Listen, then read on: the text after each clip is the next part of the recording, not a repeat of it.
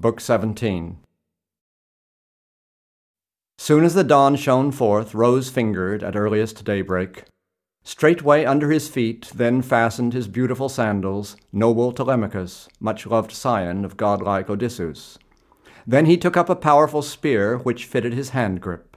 He set out for the city, and spoke these words to the swineherd Papa, at once I will go to the city, in order that mother see me, for I do not think she ever will bring to a stop her bitter and loathsome wailing and tearful lamentation, not till she can behold me in person. But thus do I bid you lead this miserable stranger along to the city, that he may beg for his dinner, and there whoever may want to will give him bread and a cupful of wine.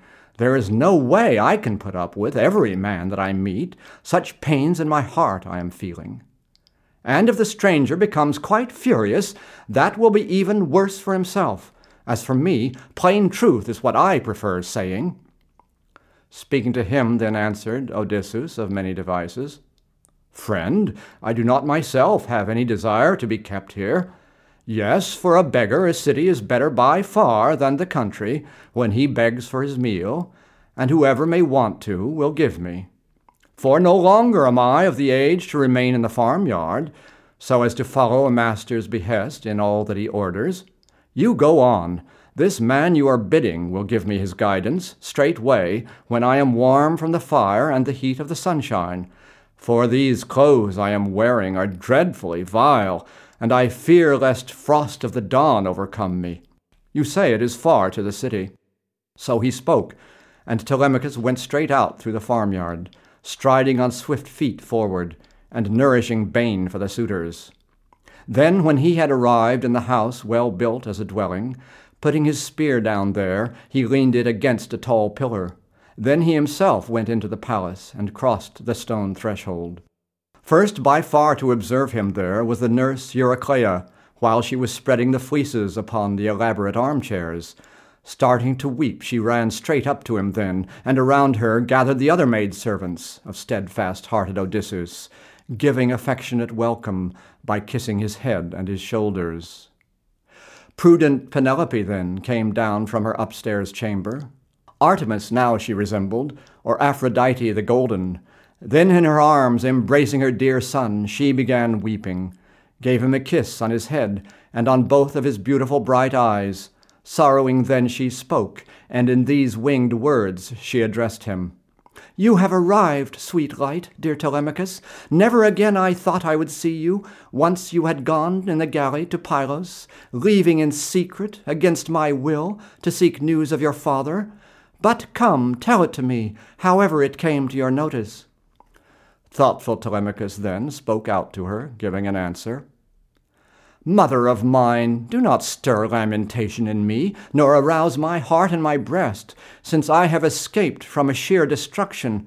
But now, when you have bathed and have put clean clothes on your body, going upstairs to your chamber along with your women attendants, all of the gods then promise that hecatombs full and effective you will devote them, if somehow Zeus should accomplish requital. Now I will go to the place of assembly, so I may invite that stranger, the man who came in my company hither from Pylos. I sent him in advance, and along with my godlike comrades, told Peiraios to take him ahead on up to the palace, treat him with kindly affection and honor till I could arrive here. So he spoke, and in her was the word unwinged for an answer. But then, when she had bathed and had put clean clothes on her body, all of the gods she promised that hecatombs full and effective she would devote them if somehow Zeus would accomplish requital. Then did Telemachus start on his way, on out through the palace, holding a spear, and together with him went two of his swift hounds. Marvelous then was the grace poured down over him by Athena. All of the people were gazing in wonder at him as he came on. Then the presumptuous suitors at once came thronging about him, speaking in fine, smooth words, but at heart they plotted him evils. He, however, avoided the whole large throng of the suitors. But where Mentor was sitting, and Antiphus, and Halitherses, who from the very beginning had been his father's companions, there he went and sat down. They asked him for all of the details. Close to their side now approached Peiraios, renowned as a spearman, bringing the stranger along through the town to the place of assembly. Nor did Telemachus turn from the stranger for long, but stood near him. It was Peiraios, then, who first said a word to address him. Urge your women, Telemachus, quickly to come to my dwelling, so I can send to you here those gifts Menelaus presented. Thoughtful Telemachus then spoke out to him, giving an answer.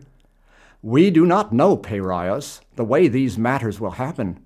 If the presumptuous suitors who stay in the palace should ever kill me in secret, and then share out all the goods of my fathers, I want you, much rather than those, to possess and enjoy them. If it is I, however, who breed for them death and destruction, happily bring them to me in the palace, and I will be happy. He spoke. Into the house he led the long suffering stranger. Soon as the two had arrived in the house well built as a dwelling, first having laid their mantles aside on benches and armchairs, they stepped into the well polished tubs and were given a washing. When maidservants had bathed them and rubbed them with oil of the olive, they threw garments about the two men, wool mantles and tunics. They stepped out of the basins and took their seats on the benches. Hand washing water a maid then carried to them in a lovely gold wrought pitcher, and over a basin of silver she poured it, so they could wash. Near by she set out a well polished table. Carrying food, the revered housekeeper approached them and set it close to them. Many a dish she gladly supplied from her storage. Opposite him, by the hall's roof pillar, his mother was sitting. Back in her seat she reclined, as she turned fine yarn on a distaff. They stretched forth eager hands to partake of the food lying ready.